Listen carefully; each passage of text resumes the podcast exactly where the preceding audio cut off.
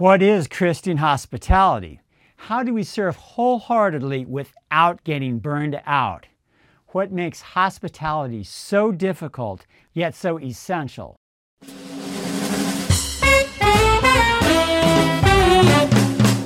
Hi, I'm Dennis Metzler, and welcome to The Charge. Let's take a deeper look into hospitality, especially as it relates to limitations. One of the most essential books on living in community is Called to Community The Life Jesus Wants for His People, edited by Charles E. Moore. It is an anthology which includes a chapter called Hospitality, which is excerpted from Christine Pohl's book, Making Room Recovering Hospitality as a Christian Tradition. Hospitality is all about opening ourselves up to others through the giving of our time, our resources, and especially our hearts. It is a physical act, but also profoundly social and spiritual. We are called to show hospitality to our spiritual community members and guests of the community. But Pohl focuses particularly on those people who are dependent on the human, material, and financial resources of the community. Pohl calls us to show generosity through real life action to the most physically needy around us, but always in light of our own limitations. Her emphasis regarding hospitality is not on the individual's need for human companionship or relationship with God or for emotional health, but on the meeting of their immediate basic life needs. Still, we need to envision a more holistic approach that ultimately steers people towards the gospel, faith in Christ, and membership in the people of God. Certainly, many people needing help want nothing beyond a bed and a meal. Yet, there are those who long for human fellowship and divine connection. Attention to immediate needs is essential, but without attending to the human soul's deepest hunger, there is little hope for real transformation.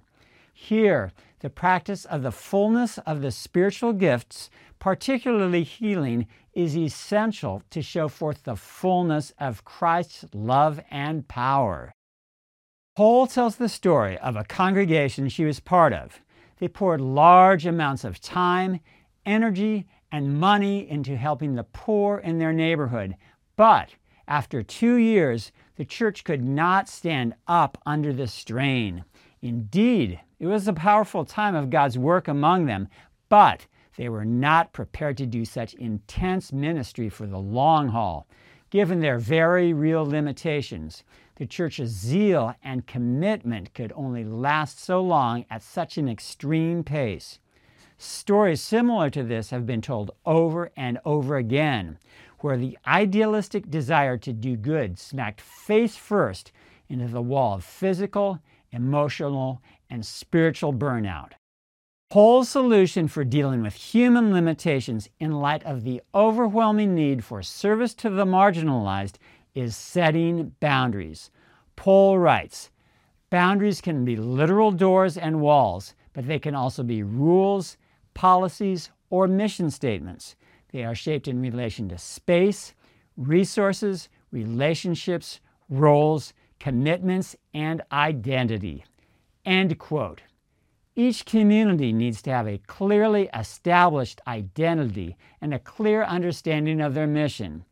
Each community needs to understand not only the gifts and abilities of their members, but also be able to realistically assess the strength of relationships within the community and the degree to which people are committed.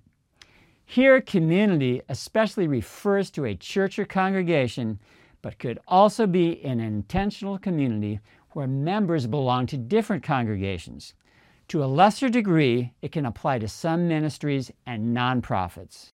Regarding boundaries, in order to open doors for some, doors for others will have to be shut. The community must decide who they will relate to and how. Of course, this must be in partnership with the Holy Spirit, who has a way of turning the most determined human plans on their heads. Each community needs to discern the particular ways in which people can visit, receive services, or actually become a member of the community. Hospitality is shown not only to the needy, but also to attract those more stable and gifted individuals who consistently strengthen the community with their time, finances, and integrity.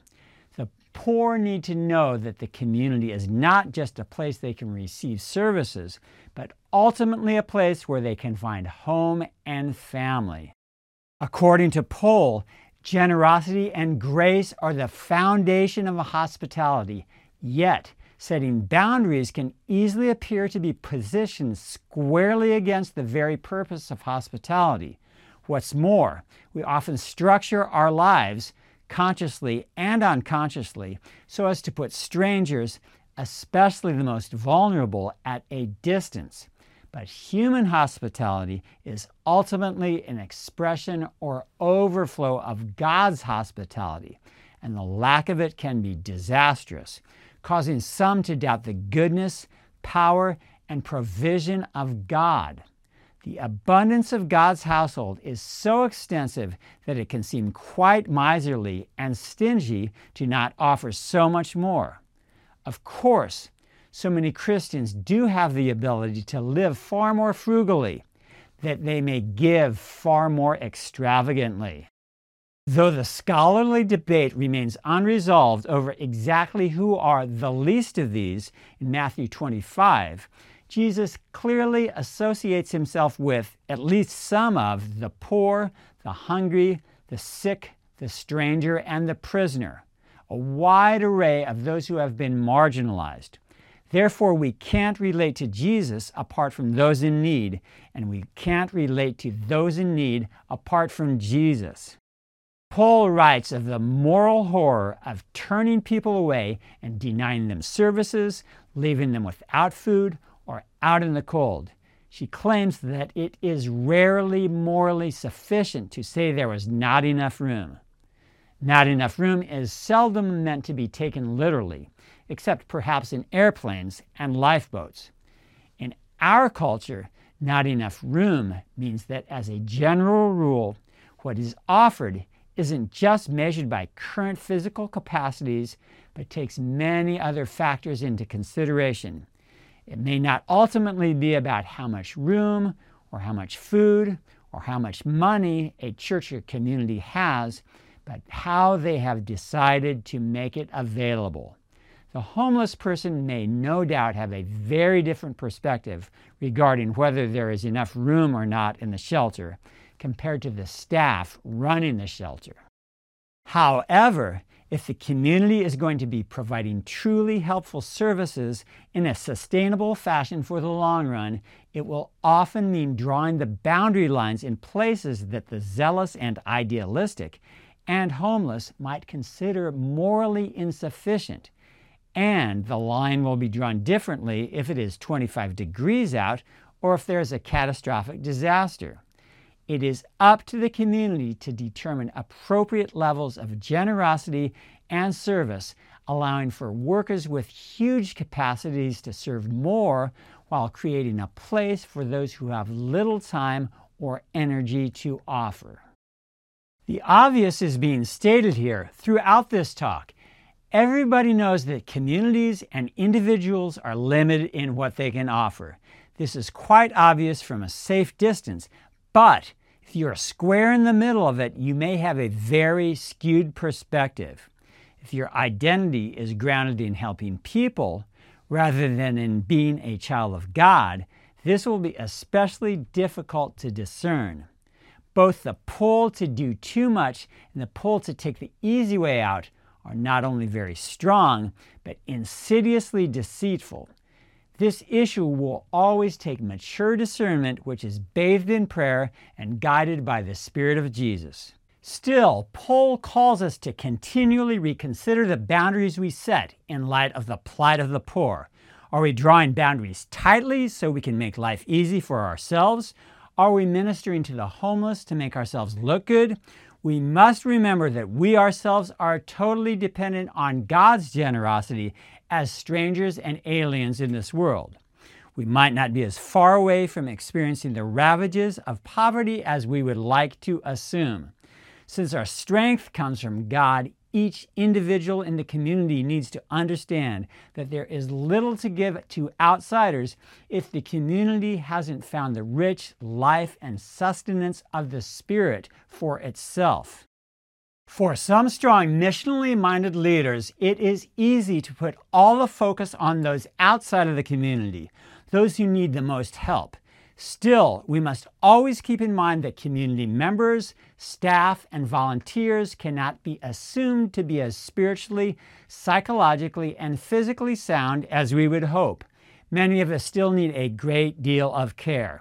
Yet, it is God that ultimately cares for us as we open ourselves to Him through the practices of prayer, study, devotion, and worship always expecting the Holy Spirit to act in providential and miraculous ways. Pohl relates her own personal experience staying in the guest room at a community of hospitality. She struggled to cope with the reality of the dozens of people out in the wet, cold night just outside her window, while she was warm and dry in a room with plenty of space still left. This question also haunted her in regard to her own spacious home, which she did not open to homeless people. She keeps coming back to this core question how do we morally, psychologically, and spiritually accept the reality of our own limitations, whether they be defined by us or imposed on us, given our plenty and the profound lack of the poor? This may be something we never come to peace with. After all, perhaps our lack of peace is necessary to keep us giving sacrificially Indeed, some saints throughout history have divested themselves, becoming no richer than the poor they are serving. Are we to come to peace with the misery of others? On the other hand, should we give up so much of our time and resources for the sake of the marginalized, even though our family may greatly resent us for it? Pohl says that practitioners of hospitality live between the vision of God's kingdom, in which there is enough, even abundance, and the hard realities of human life, in which doors are closed and locked. End quote. Part of the problem is that so many of us live lives insulated from the needs of the poor and marginalized. Our normal routines do not bring us in contact with them, so we are less likely to feel their pain and therefore less likely to take action. God will use us to show hospitality to the stranger and the poor, but it takes great courage on our part. Courage means taking risks and living close to our limits, continually pressing against the possible, yet always aware of the incompleteness and the inadequacy of our own responses. On the one hand, it is easy to fall into the trap of continually going all out and then simply burn out and quit. On the other hand, it is easy to play it very safe and make sure we never experience our own tiredness in ministry to the poor. But Pohl rightly challenges us to push ourselves hard, never assuming this is all I can do. We consider it normal to stay up very late to hang out with friends. We consider it normal to pull an all nighter to study for finals. We consider it normal to put in large amounts of overtime at work. We will push ourselves to the point of exhaustion for all sorts of things that are really important to us. But what will we do for the sake of the poor and marginalized? However, it is ultimately the work of the Holy Spirit that really counts. We should never have so much confidence in ourselves that we think that our activity is sufficient to completely take care of those in need. It is God who supplies, and it is God who delivers, and it is God who transforms. But if we want to see God move, we must live so close to the edge of sufficient resources that we increase our dependence on and our awareness of God's interventions and provision. This is where it gets exciting. Since we are so easily directed by the need to prove ourselves, or to save others, or to please others, or to vanquish our guilt and shame, it is essential that we are grounded in Christ and His people in order to discern our way regarding showing hospitality to the least of these.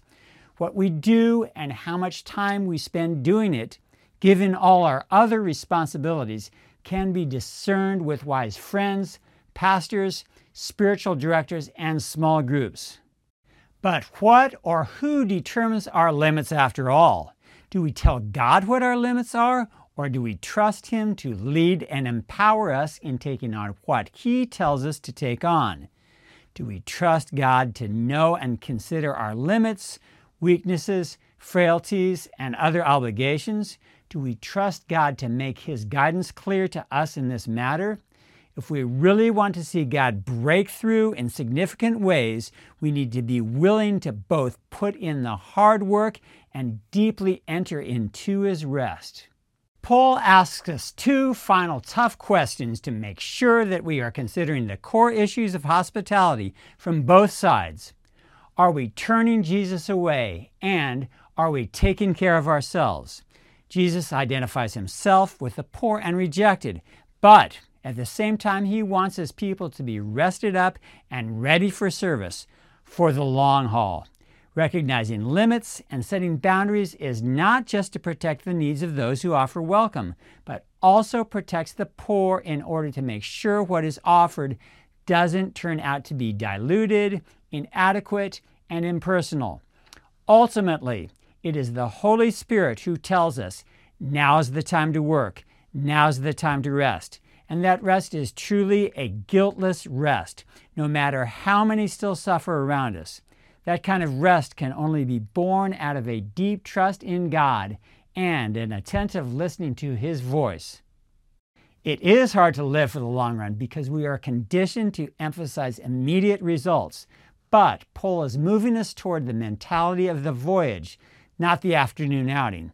Pohl sums up her argument with a quote from L'Abri Fellowship's Edith Schaeffer because there are more people than we have time or strength to see personally and care for, it is imperative to remember that it is not sinful to be finite and limited. End quote. There are those in the community whose life situation offers very little time and energy to devote to caring for those on the margins. Yet, there are also those who can live all out in rigorous asceticism, radical obedience, and total sacrifice for the sake of the gospel on behalf of the needy. Jesus came fasting and feasting. Jesus spent endless hours taking care of the poor and hungry. Yet, Jesus defended the sinful woman's act of luxurious extravagance against Judas's protest that the poor be cared for.